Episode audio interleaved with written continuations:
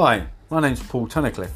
I work for Bidfood as a culinary development chef. Just a couple of insights to what I've been doing under lockdown, which is painting and decorating a fair bit. But what I wanted to get to the um, reason why I'm doing this first podcast is just to discuss meal structures. So, a different way of doing meal structures rather than going shopping and picking up whatever you wanted and not have a structure to it and just eat whatever. Um, we decided to have a little exercise where we put 20 countries in a bowl, picked out five, and then decided each day to have a different meal from a different country.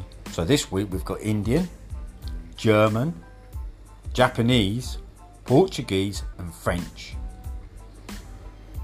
We've done the shopping for all of these different countries now, so it's up to me to put the recipes together and hopefully have some very, very different and nice food using stuff up from a cupboard. A bit like a ready steady cook, I think, which is quite interesting, which is nice and enjoyable, and that's what should all be doing. Anyway, keep safe, keep social distancing, and we'll get through this. Thank you.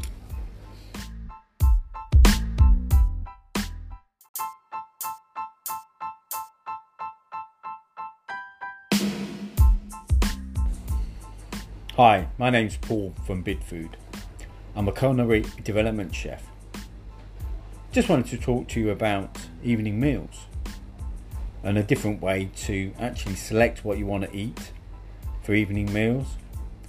So I came up with an idea last week about putting in a hat pieces of paper with 20 different countries written on them, pick them out at random. So this week we're eating German, Japanese, Portuguese, and French food. We're doing it over five days, so weekends we can have a treat.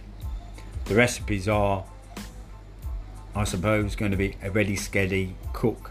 So, from whatever we got from the shopping that week, we can then turn into the different meals from the different countries. Hopefully, it's a bit of fun and keep my brain active in these difficult times. Hopefully, everybody can keep safe, keep social distancing, and protect the NHS and yourselves. Thank you.